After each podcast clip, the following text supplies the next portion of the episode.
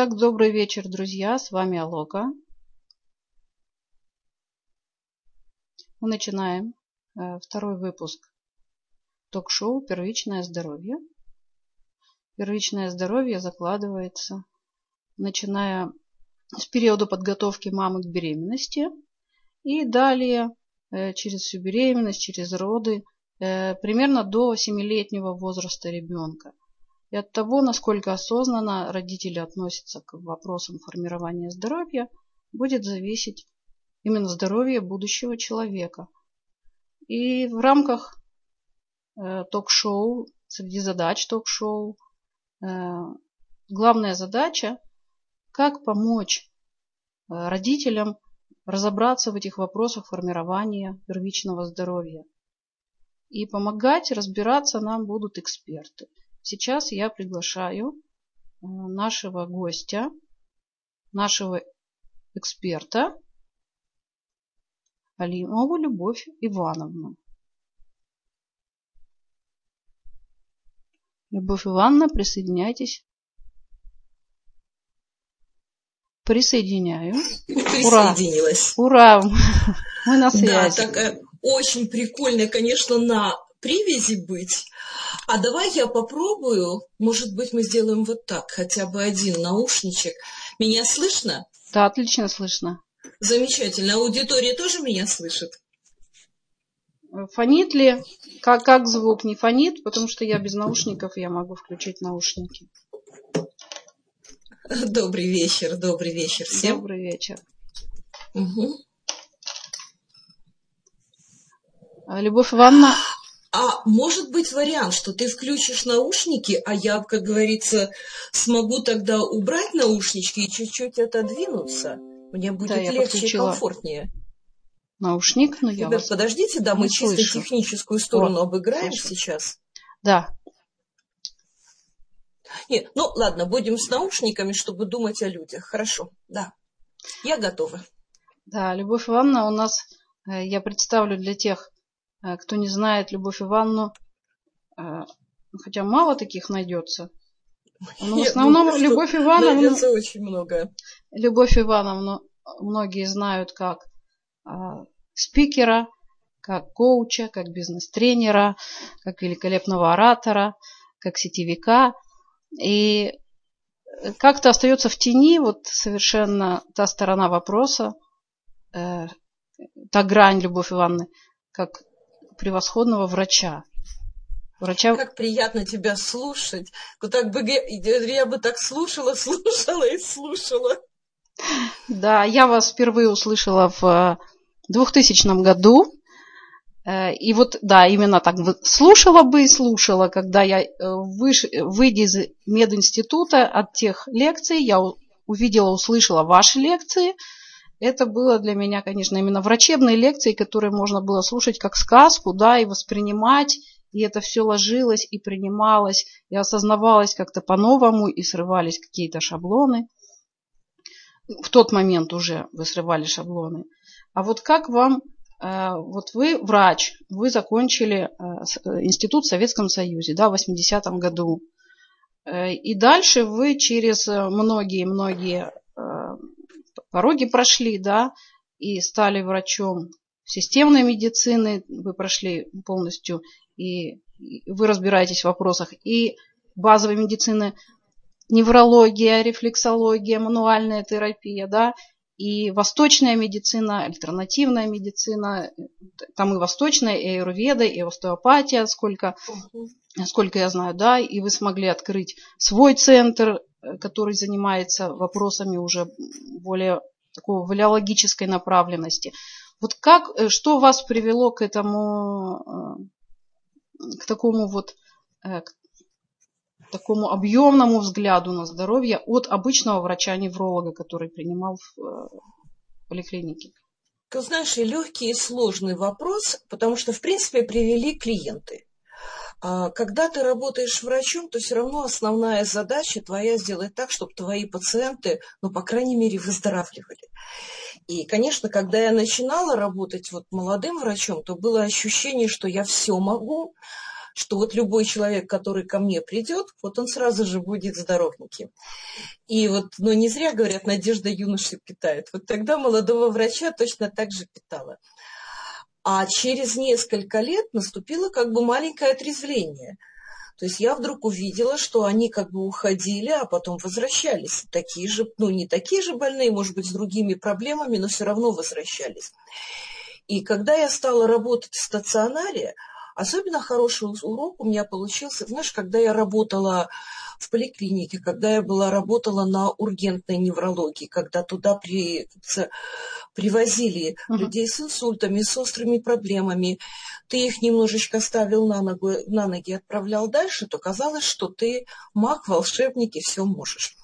И тогда меня абсолютно удовлетворяла вот классическая медицина с лекциями, с таблеточками, с рекомендациями на физиотерапию. А потом так судьба развернулась, что она меня отправила в элитное учреждение медицинское. Сейчас я выключу скайп, а то он у нас квакает. И в этом элитном медицинском учреждении люди были не только ургентные, люди были еще приходили и под, не только подлечиться, но еще и, и по, по, полежать в хороших комфортных условиях, а еще и погулять в парке, в котором находилась клиника. И я их стала видеть, они где-то два раза в год приходили на обследование, и вдруг я увидела, а ничего у них почти не меняется. И сначала я решила, ну, это хронические пациенты. И я сначала решила, что я что-то не то делаю. И я стала расширять свои знания. Я пошла сначала заниматься рефлексотерапией, потом мануальной терапией. Вот то, что ты перечислила, остеопатией, потом подсоединила фитотерапию. То есть я искала разные способы, какими можно воздействовать на людей. И я, конечно, считаю, что вот врач то должен обладать не одной методикой, а несколькими методиками для угу. того, чтобы помогать в разных ситуациях разным людям. А потом я вдруг увидела, что оказывается, сколько бы у меня не было в руках инструментов, но пока у человека вот здесь не начинает работать процессы мышления, когда он становится твоим союзником, и когда он опережает ситуацию и думает, вот до тех пор мы практически, сколько бы у нас методик в руках не было, мы бессильны. Против человека и против его мышления любой врач бессилен. И в этот момент, конечно, переключилась абсолютно четкая мысль на то, что нужно заниматься вот тем, что у человека между ушами мозгами. И это привело меня и к лекционной деятельности, и то, что мы сейчас называем системным э, обучением людей, когда они просто понимают, что нужно, чтобы сохранить здоровье. Ну, я считаю, что это как моя миссия подсказать людям разные пути, как они могут э, сохранить свое здоровье. Это, это легче, чем, чем восстанавливать потом здоровье. Угу. Я ответила на твой вопрос? Да. Угу. И, и, и мы потихонечку подходим к теме осознанного отношения к здоровью, когда здоровье ребенка определяет здоровье мамы. Мамы. Именно и папы. И папы, и их осознанного отношения э, к этому вопросу. И мы начинаем э, вот, копать достаточно глубокий вот такой вот пласт, срез, э, находить, где же, как глубоко опускается вот этот фундамент. Когда нужно начинать задумываться о здоровье э, будущего человека, в какой момент? Да, знаешь, я бы сказала, что об этом должны были задумываться еще наши прапрабабушки, прапрадедушки. Но такого не получается. И, конечно, вот воспитание, формирование а, такого зрелого отношения к зачатию, ну, даже сегодня нету. Я уж не говорю, что этого не было 15, 20, 30 лет тому назад. Потому что, конечно, о здоровье своего ребенка надо думать еще до того, как ты поддался эмоциям страсти, и все, и у тебя бэби, как говорится, появился как долгожданный или как недолгожданный ребенок.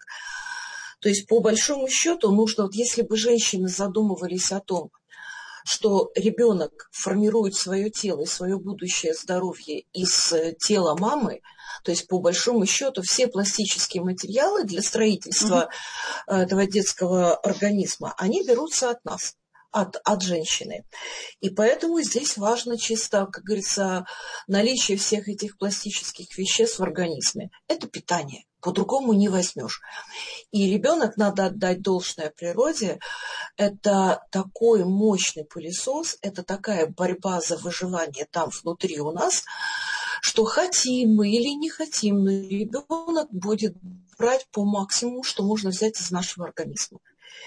И вот осознанная женщина, она должна понимать, что она должна быть настолько крепка и сильна внутри, вы должно хватить пластических веществ и на построение детского организма, и на построение себя. Потому что ребенок все равно будет, будет брать свое. И здесь получается, что теория дефицита, она наиболее обостряется именно в период беременности, потому что, смотри, и для слушателей. Сейчас проблема аминокислотной недостаточности, недостаточности белков, недостаточности правильных ненасыщенных жирных кислот, недостаточность некоторых микроэлементов, она бьет больше всего именно по женскому организму и детскому организму. Это как бы первая проблема. Отец здесь меньше играет роль, хотя это тоже, как говорится, важно, потому что, ну, в зависимости от того, какой сперматозоид, полноценный, неполноценный, сильный, не сильный, активный, неактивный, либо будет ребенок, либо не будет ребенок. И проблема мужского бесплодия, она э, сейчас така, такая же актуальная, а может быть становится еще более актуальной, чем женская. Потому что вялые мужские сперматозоиды – это тоже проблема, проблема мужского бесплодия. То есть они вроде как есть, но они там хилые, несчастные, убогие, как говорится, там это проползли чуть-чуть и сказали, больше не могу, а уж пробуравливает там какие-то свои пути.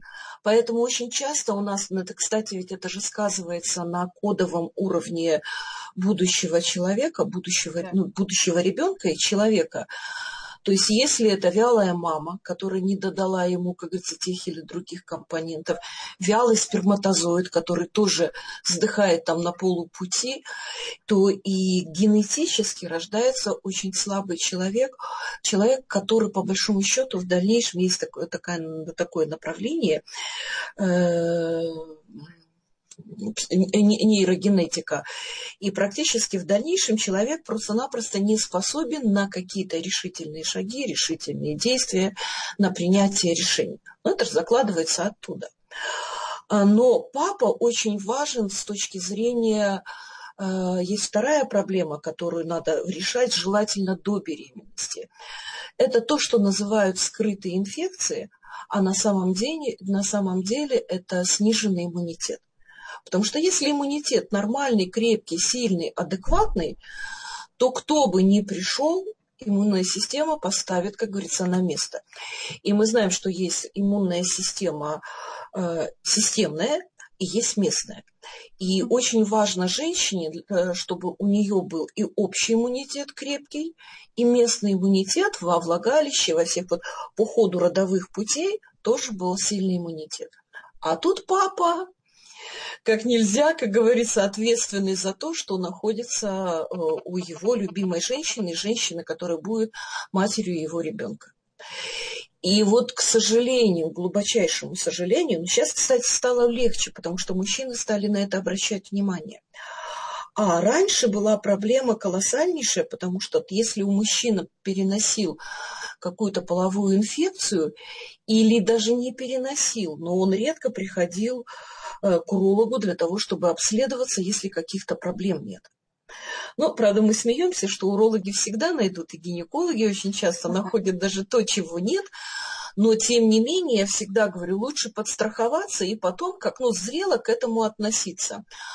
Но вот скрытые инфекции, особенно э, цитомегаловирус, герпетические инфекции, ведь это практически очень часто э, как бы одна из ведущих причин выкидыша женщин. И женщина не догадывается о том, что не она виновата. А виноват любимый муж, который, как говорится, ну, в, полов... в период полового акта передал ей все, что он имел. И поэтому, конечно, вот э, вторая, э, такая вот основополагающая, второй основополагающий момент перед э, тем, как прыгнуть в осознанное материнство, это, конечно, желательно обследование себя и обследование мужчины. И тут мы упираемся в то, что чаще всего мужчина говорит, что я туда пойду, я здоров, я здоров как бык, это если что, ты тут чего-то принесла. И поэтому, если женщина обследуется, то мужчина, ну так, умный обследуется, а остальные просто, ну, называется, ну, подумаешь, и все. А, этот момент важен. И наиболее еще, как говорится, здесь еще есть очень такой подвох, чисто жизненный, а, когда женщина, если она забеременела и ходит уже, как говорится, с ребенком, и наступает период, когда она не может активно заниматься половой жизнью, и если мужчина в этот момент, он такой суперсамец, как говорится, ну, называется, глаза горят, куда бы пойти, и если все-таки сохраняется какая-то определенная половая жизнь, то в этот момент он может досеивать то, как говорится, добавлять, как говорится, инфекцию в женские родовые пути.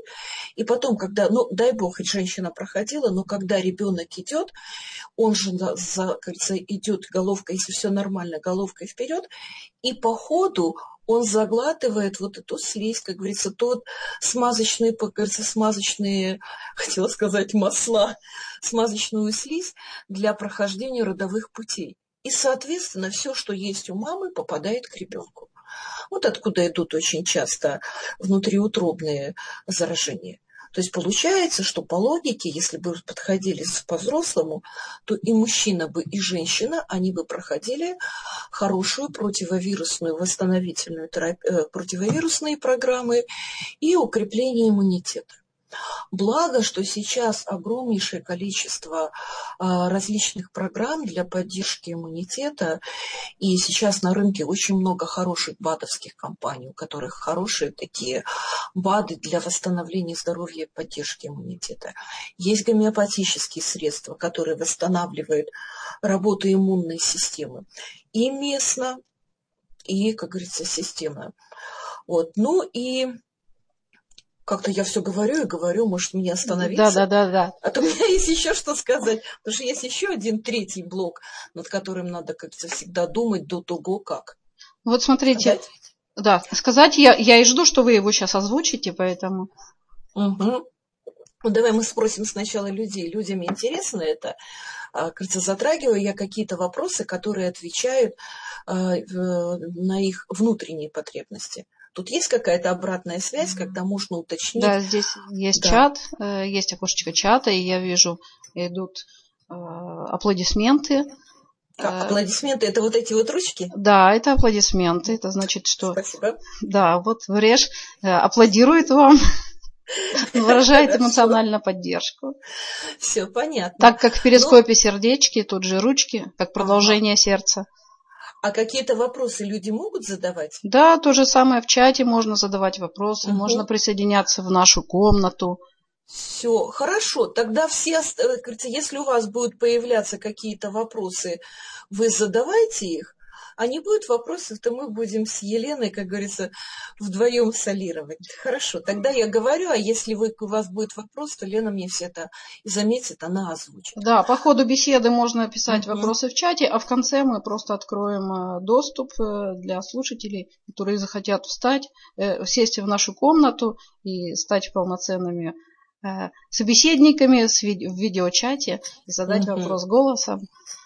Ясно. Ну хорошо, тогда будем, мы будем надеяться, что только не задавайте таких вопросов, на которые вообще невозможно ответить. Ну вот смотрите. Вы ответите блок... на любой вопрос, по-моему. Нет, Лен, что ты, у меня столько вопросов по, по жизни, кажется, ставит, что я иногда просто тоже в тупик становлюсь, не зная даже, вот в какую сторону можно двигаться. Но вот смотрите, третий блок, который нужно сделать бы до родов, это, конечно, смотрите, если вы думаете о ребенке, ну, во-первых, смотрите, ребенок располагается у женщины э, в брюшной полости в малом тазу. Что это значит? Это значит, что практически у вас должны быть нормальные, хорошие условия для его жизнедеятельности чисто в физическом плане. То есть у вас не должно быть перегруженного кишечника, у вас не должно быть большой печени, у вас не должны быть, как говорится, а, желательно, чтобы не было проблем с внутренними органами. Почему? Потому что ребенок будет расти и будет поддавливать, и будет, но ему же там надо разместиться. Поэтому он будет смещать все, он будет поддавливать почки, он будет поднимать печень. Женщины, кто уже рожал, мы помним, как мы все стараемся на более последних сроках. сроках. Я не могу распрямиться назад, потому что у меня маленький микрофончик, который туда вниз уходит. Но женщина пытается отклониться назад для того, чтобы да, да, да, да, да, да, да, чтобы хотя бы как-то освободить себе свои органы от давящего ребенка. И представьте себе, что если у вас есть проблема с печенью, вы работаете за двоих – за себя и за ребенка на детоксикацию. Если есть проблема с почками, вы работаете за себя и за ребенка. И если есть у вас привычные запоры или вы любите, извините меня, обжираться, даже не просто наедаться, а обжираться, то, конечно, очень сложно вообще становится вам. Поэтому где-то разумное отношение и разумная поддержка своей печени и почек еще до периода. Ну, слушай, это надо всю жизнь, конечно, делать. Вот. Но есть одна проблема, на которую почти не обращает женщина, это проблема позвоночника и таза. И именно это проводит, я думаю, что многие помнят, или если вы, говорится, еще не рожали, то вы знаете, что женщины берут в период рода очень часто потирают поясницу. И э, очень часто бывают болевые роды, когда ребенок идет и очень больно. И это чаще всего бывает, когда перекошенный таз, перекошенный позвоночник, и есть проблемы на стыке э, поясничного отдела позвоночника и креста. Поэтому еще до беременности нужно всегда корректировать позвоночник, крестец и таз – выровнять его. Но вы сами это не сможете, это обычно делают мануальные терапевты, остеопаты. Поэтому если у вас уже мелькнула мысль, что все, вам, вы захотели рожать, вы захотели, чтобы в вашу жизнь пришел ребенок, сходите к хорошему остеопату, к мануальному То есть это надо делать еще до беременности, не до тогда, беременности. когда Понимаешь, уже... В период беременности, конечно, ты тоже можешь сделать, но это если маленькие Остеопаты сроки... разве берут? Нет, не вот, берут. Вот. Понимаешь, да. Поэтому я говорю, на маленьких сроках еще, как говорится, что-то можно подкорректировать с точки зрения позвоночника. Но уже в таз практически никто не полезет. А уже потом, когда там плод, то это вообще невозможно ничего откорректировать. Поэтому, конечно, это надо делать до того. И тогда и ребенку будет легче рожать, и осложнений у женщины будет меньше, и, э, как ни, ни, ни странно, но будет меньше варикозного расширения вен. Потому что, опять-таки, надо понимать, что э, голова ребенка, вес ребенка, перекошенный таз, и все это ведет к тому, что пережимаются венозные сосуды, которые у нас из таза уходят в ноги. И почему, у, хочу сказать, у детей? Потому что для меня сейчас все беременные – это дети. Уже по возрасту так получается. И почему э, очень часто отекают ноги, почему варикозное расширение вен? Косвенно, вернее, если не косвенно, а очень большой процент – это перекос таза. И это неправильно, говорится, неправильно стоящие ноги, кости таза. Но я хочу сказать, что после родов вот если женщины меня сейчас услышат, то, то я буду считать, что мы с тобой выполнили свой э, долг. А после родов женщина должна обязательно стопроцентно, девочки, пройти мануального терапевта, и мальчики или мужчины, у которых будут рожать э, жены, дочки, внучки, после родов, как только, как говорится, ну, это через неделю, через две, но женщина должна пройти обязательно мануального терапевта, потому что э, в период родов он у женщины для того, чтобы... Да, надо будет потом что-то делать. Ну, вырывайся, понимаешь? Ага. Э, туда это, как говорится, прикреплено мне все, как говорится, очень низко, и поэтому коротенькое. коротенькое может, вы попробуете без наушника, может быть, не будет фонить? Ну, давай попробуем. Я сейчас выдерну оттуда. Подожди, особо технически одаренный, подскажи, значит, я должна тогда микрофон оттуда убрать? Откуда? Ну, из розетки с микрофончиков. А, вы, вы в этот микрофон говорите? Угу. Вот он. А, ну тогда не знаю. Тогда да, ну, у вас тогда, может да. быть хуже слышно. Ну да, поэтому ну давай будем просто так продолжать. Смотрите, мои дорогие, милые, хорошие, любимые будущие и бывшие дочки. Значит, у женщины вот впереди есть такое, кажется, косточки таза, они сходятся, это называется симфиз. И в период родов они, эти косточки расходятся для того, чтобы увеличить отверстие, через которое выходит ребенок.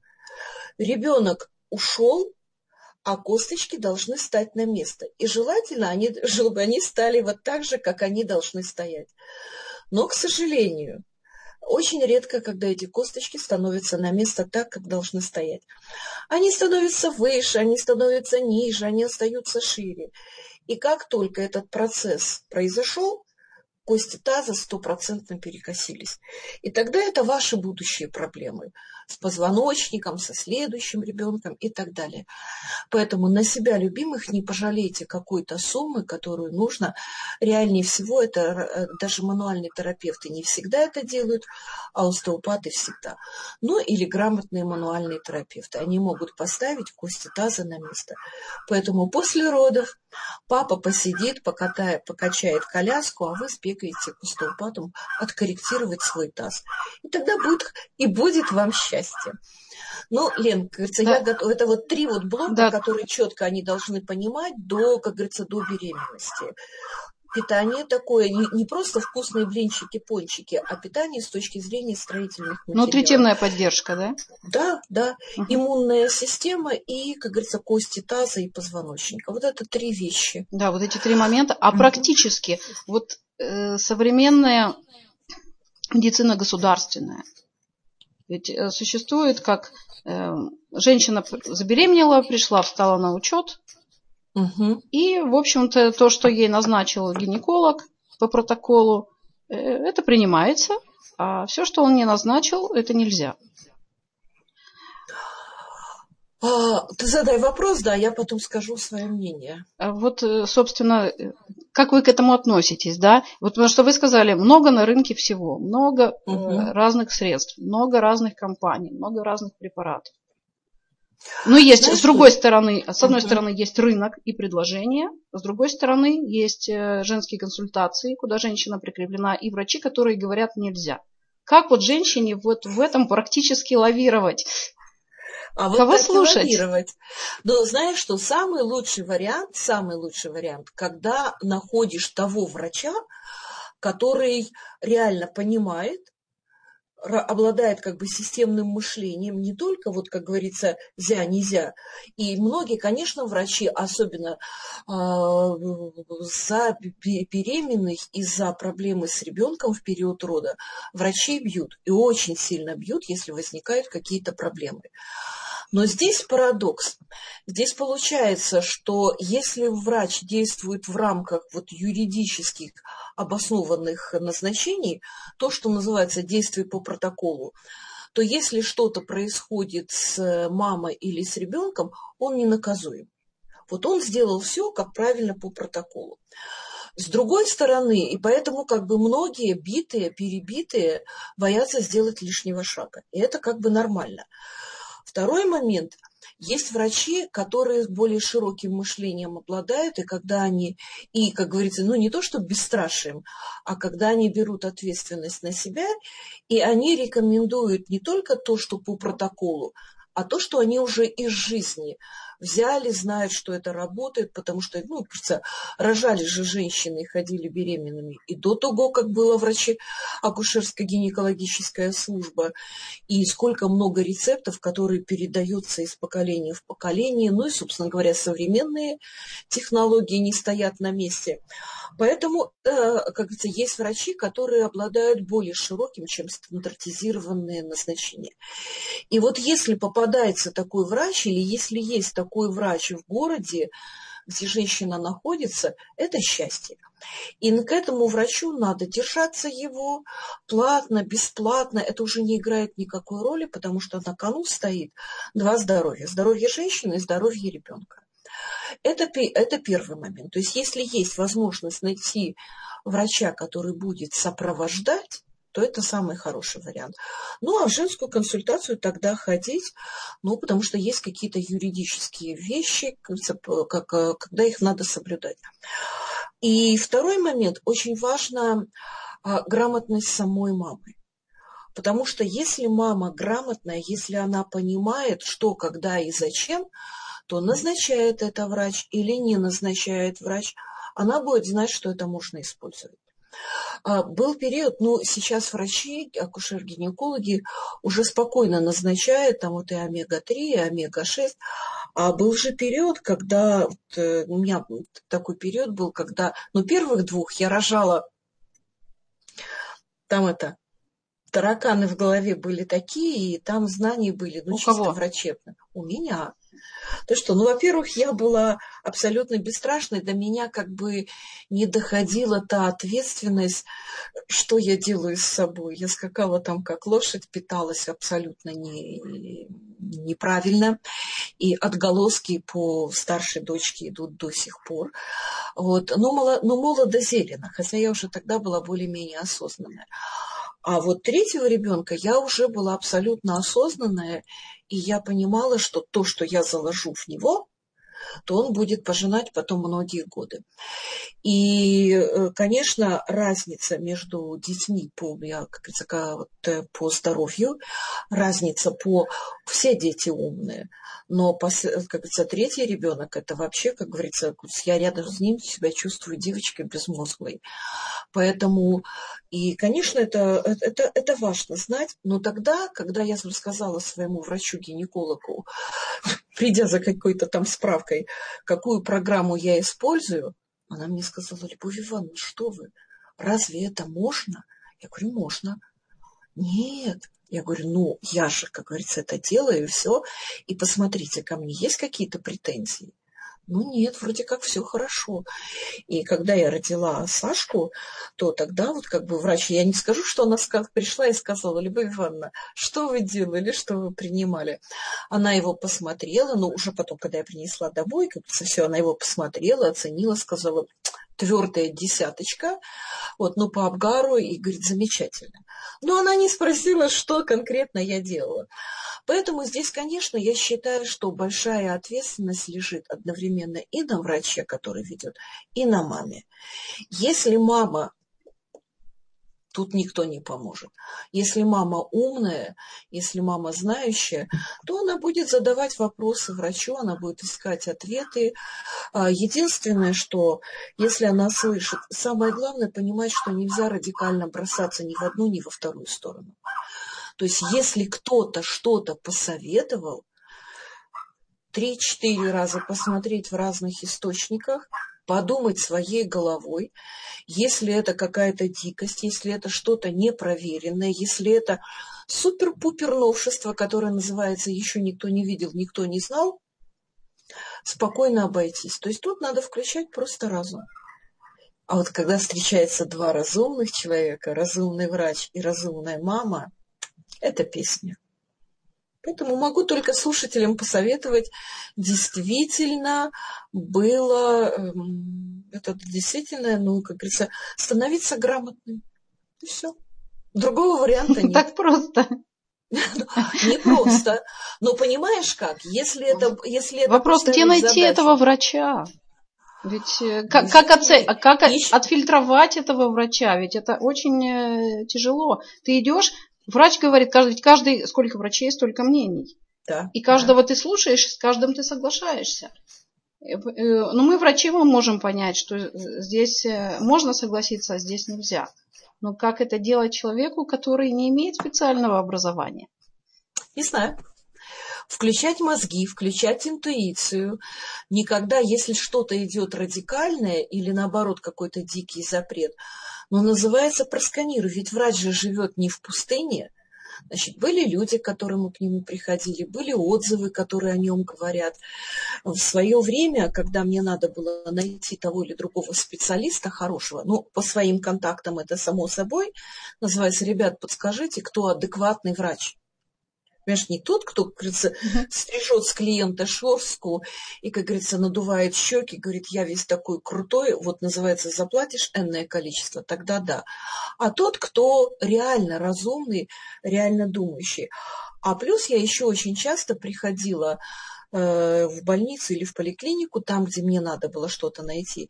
И я спрашивала в регистратуре санитарочек и медсестер, Скажите, пожалуйста, кто у вас самый толковый врач? И вот они практически безошибочно говорили, идите к Андрею Петровичу или пойдите там к Марфе Ивановне. Она толковая. Вот и все. Понимаешь, и ты дальше идешь и смотришь, как тебя встречают, что тебе говорят, как тебя смотрят, смотрят ли вообще, и какие рекомендации дают. И все, и делаешь вывод. Тебя ж никто не заставляет сразу идти и голову под гильотину накладывать. Думай. Интуиция – это хорошая вещь. Вот. Ну, а потом, знаешь, как говорят, каждый заслуживает того правителя, каждая страна заслуживает того правителя, которого она заслуживает. Точно так же каждый человек заслуживает того врача, которого он заслуживает. Если у него мысль, что только врач может откорректировать его здоровье, без проблем к любому врачу. Это не играет роли. А если человек думающий, он найдет такого же думающего врача. Все нормально. Вообще... Ты же нашла? Я сама врач. Я понимаю, но ты нашла, все равно же ты не все сама принимала решение. Все равно периодически нужна помощь коллег. Да, и я советовалась да. с коллегами да. по одному, по другому, по третьему вопросу, и была база. И я нашла, когда у меня был инфаркт, я же, называется, не поехала в больницу. И, конечно, я нашла человека, который рискнула меня, как говорится, с инфарктом лечить дома. И я корректировала это лечение. То есть нормально мы с ней вместе думали, и мы выскочили. Ну, наверное, Богу надо было, чтобы я выскочила. Поэтому он был у нас либо первым, либо третьим, но, называется, втроем мы сделали. Поэтому надо думать. Угу. Угу. И вот с третьим ребенком э, вы э, именно вот делали все то, что э, то, о чем вы сейчас говорили, нутритивную да, поддержку. Да, да. Абсолютно. Понимаешь, у меня получилась еще как бы сложность в том, что третьего ребенка я рожала уже в 40 лет, то есть в 39 я забеременела, ну, осознанно, конечно. Вот, а, плюс у меня э, два, как говорится, перед этим два года была, как говорится, э, тяжелая травма позвоночника и таза, поэтому я вообще понимала, как, как ему сложно будет и как мне будет сложно. Поэтому благодаря вот тем, что коллеги, как говорится, корректировали до, корректировали потом, все равно это сказалось, это сказалось и на моем здоровье, и на моих проблемах. Но, по крайней мере, я проходила беременность, и я э, не, не только проходила, у меня в тот момент было два бизнеса, и я продолжала вести эти бизнесы, и я ушла ушла, как говорится, в так называемый дородовый отпуск за две недели до родов. То есть тогда, когда эта уточка уже почти не могла, как говорится, перекатываться. И я э, в, доро- в дородовое отделение легла за два дня до родов, полежала там, потом поняла, что я больше не хочу лежать, и, ну, как Грейс сказала, давай идем рожать. Мы чуть-чуть простимулировали, в том, что ну, как бы время подходило, бизнес ждал. И я вышла из э, роддома там буквально через 3-4 дня, и через 10 дней мы уже с этим, с моим грудничком продолжали делать бизнес. И все. Поэтому нормально мы, я перенесла офис к дому, там где-то нашла в гостинице место, с колясочкой туда к офису. Пока я, как говорится, в офисе, няня вокруг, как говорится, кат, гостиницы катала, потом приносила мне его, я кормила, и так вот мы скакали. Вот, и э, нутрициологическую поддержку я делала до, я делала во время беременности и во время кормления. Но если Лена меня не позовет на то, а что делать, когда родили, то на всякий случай я вам хочу сказать. Позову, позову. Наде...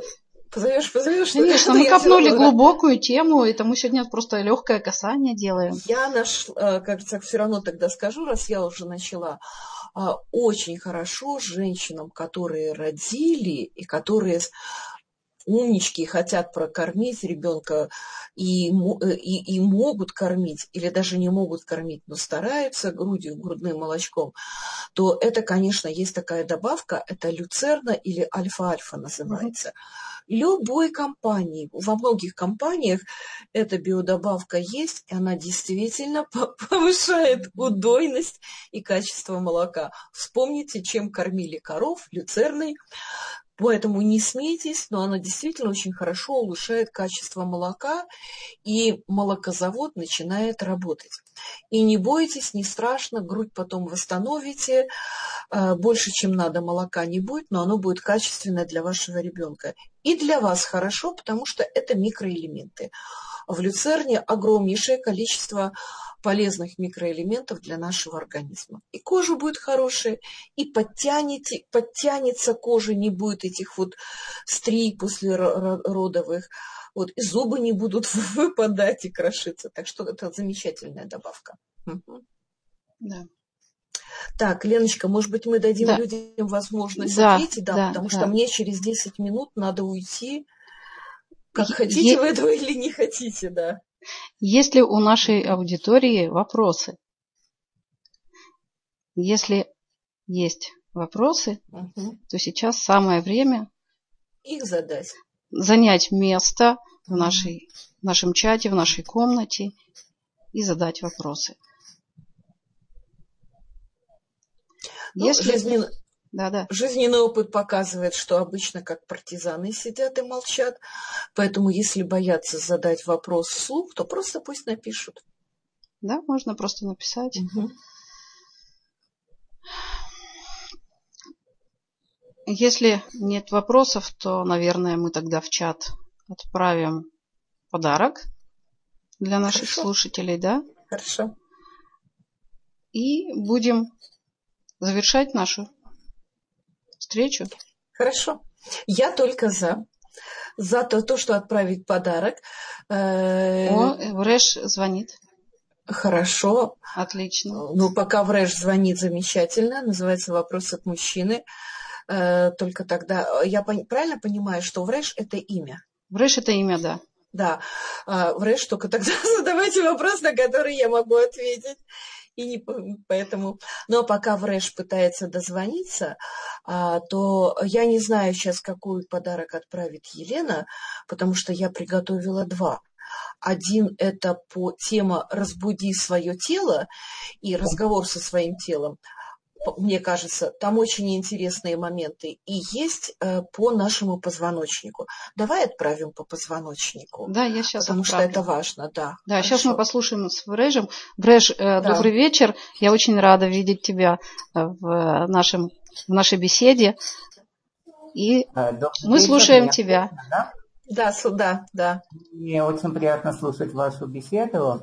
Любовь Вадимова, у меня два вопроса, не знаю, хватит ли у вас времени ответить, если не спешите очень. А первый вопрос, это касается моей дочки. У меня а, дочке два года и семь месяцев. Угу. И как получилось, что она до сих пор а, берет а, грудь у моей супруги, и угу. мы никак не можем оторвать ее от груди. А, вот хотя молока почти нету, но она все равно все время просит каждый день. Может, вы что-то можете порекомендовать, как можем э, легко э, суметь наконец-то оторвать ее от груди. А, а, а, я бы сказала, да?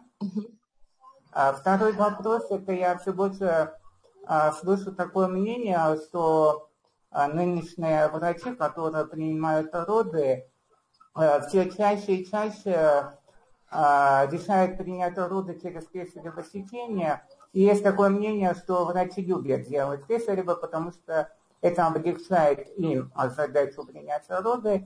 А, правда ли это и а, как вы относитесь к этому? Угу. Ну, давай тогда мы сделаем так. Сначала на первый вопрос, как оторвать. То есть, если есть желание оторвать, Во-первых, если ребенок уже, если он э, получает прикорм, тогда это несложно. Старый народный бабушкин метод. Вы чем-то горьким мажете сосок, и перед тем, как ребенку давать грудь, мазали горечью, ребенок начинает сосать, горько он плюет. Если это набраться, правда, он будет плакать он будет, как говорится, ругаться за то, что вот вы не даете ему сладкую грудь. А, поэтому это как бы самый простой и без, без такой без, безобидный способ. Но другой момент, что если ребенок э, просит маму, маме это не трудно, если там еще что-то капает, да пусть сосет. Это успокоение ребенка. А единственное обратить... Ну, если да, если мама здесь, как говорится, при ребенке, если она не занята ни бизнесом, ни делом, а ребенок успокаивается быстро у груди, то надо просто посмотреть на момент а, психологический. Э, нет ли обстановки, которая, знаешь, напрягает ребенка, что, он, что ему требует как то успокоения у маминой груди. То есть на это посмотреть. И второй момент, посмотреть, нет ли там паразитов есть возможность или нет глистной инвазии. Потому что обычно, опять-таки, если у ребенка есть паразиты, глисты, у него вот это нервное возбуждение от интоксикации, ну, если так просто говорить. И тогда, опять-таки, он успокаивается у маминой груди. То есть, если ты, как говорится, отменяешь, если дома тепло, комфортно, хорошо – если практически ты видишь, что ну, теоретически у ребенка не должно быть никаких паразитов, там не вылезают острицы, там нет, как говорится, э, никаких других поражений, животных дома нет, значит, смазывай грудь горечью, горчицей смажь. И все через несколько дней проза не будет брать э, ребенок грудь. Но самое главное, тогда уже, знаешь, это если уж принял решение, то идти железно. А в отношении Кесарева, понимаешь, однозначно нельзя сказать, потому что вопрос, э, идут на кесарево сечение, потому что мама дохлая, и там родовые пути узенькие, и все перекручено. То есть называется, когда врач опытным взглядом понимает, что роды будут трудные. И когда они идут на кесарево, то это они облегчают не, не только себе жизнь, они в какой-то степени облегчают э, ребенку. Потому что ребенок тогда не проходит по этим родовым путям, и, как говорится, есть свои плюсы. Но там есть еще один большой минус. Ну, мало того, что травмируется женщина, и тоже не знаешь, как все закончится. Второй момент. Тот, кто знает восточную медицину, китайскую медицину, у нас же точно так же э, по животу проходит несколько очень важных каналов, энергетических каналов. И когда идет разрезание мышечных волокон, перерезаются и эти каналы. И это тоже будущие проблемы женщины. И есть еще с точки зрения ребенка, вот есть такая теория Станислава Грофа. И если кто-то может написать Станислав Гроф или кто-то услышит по это по, э, на слух, это как потрясающая теория связана с родовыми процессами и становлением человека как личности. И по э, законам природы человек должен пройти по родовым путям для того, чтобы он знал, что такое радость, что такое преодоление сложностей, что такое победа и что такое счастье в конце жизни, ну, как говорится, в конце пути. И считается, что человек, который не прошел через вот эти четыре этапа тепла, падения, трудностей, выхода и э, радости, то он так, так же и в жизни не может. Я не знаю, насколько это правда, насколько это неправда, но, по крайней мере, такое мнение существует. Поэтому я скорее бы, знаешь, считала, что маме надо сделать все, чтобы к родам подойти крепкой, сильной, адекватной, с нормальной, как говорится, мышечной системой, с нормальным тазом, с нормальными родовыми путями и рожать естественным путем. И все. Хорошо, благодарю вас. Спасибо. Угу. Хорошо, хорошо. Ну что, мои дорогие друзья, кто Далее. слушал и кто будет слушать записи, мы будем заканчивать, потому что у меня сегодня еще несколько серьезных дел, которые нужно сделать. Спасибо вам огромное, Любовь Ивановна. И что я надеюсь, я надеюсь, э, мы продолжим э, просто эту серию. А мы узнаем Сегодня людей. у нас введение было. Да? Да, у нас сегодня введение было. Ты мне это, как говорится, хорошо, что ты мне сказала. Но мы сделаем так. Если люди напишут отзывы, вот будут, как я, я так понимаю, что ты разместишь этот материал. Да. Если люди скажут, что они хотят продолжения, мы продолжим. Если не скажут, мы не продолжим. Это первый момент. Если они скажут «да», хотят продолжения, пусть напишут вопросы, на которые они хотят получить ответ чтобы мы не просто с тобой говорили о том, что нам кажется нужным, а чтобы мы говорили о том, что им важно узнать и что, и что их волнует. Согласна? Согласна, абсолютно. Ну все, тогда хорошо. Все, ребята, всем пока-пока. Пока-пока, до новых встреч. Я отправляю ссылочку в чат.